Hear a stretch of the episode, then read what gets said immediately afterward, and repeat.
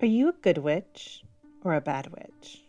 Or should I say, are you a Sabrina or a Samantha? Would you rather be at Hogwarts or Brakebills?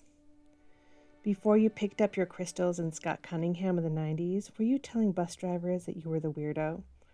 Or are you learning hexes from TikTok while you're on your way to Fort Salem? Is your magic practical or has it always been a crucible? Do you love the supernatural or just supernatural? Whether you came to witchcraft or a pagan path years ago, or if you're just beginning a journey into the realm of the occult, esoteric, magical, or supernatural, there's no doubt you have a favorite witch or wizard that inspired you on your path.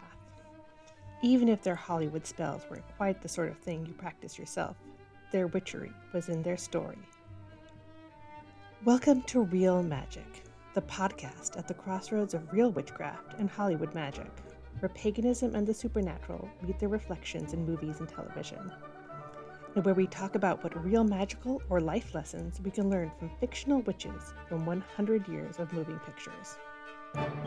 Each episode will be digging into a different portrayal of magic, witchcraft, the paranormal, or paganism in a movie or on television, with special guests to give us direct insight into how and why these celluloid witches and gods of the silver screen affect, reflect, embrace, or hurt the actual spirituality and history they are based on.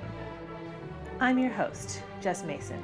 I'm a writer and cultural critic with opinions on everything from abracadabra to Oz, and I also happen to be a practicing witch.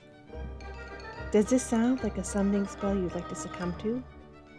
Well, then come, little listener, let us take you away into a land of audio enchantment where we find the real magic behind all the stories we love. Subscribe to this feed and make sure to get the first episode of Reel Magic as soon as it's available this October, anywhere you find podcasts. Blessed be.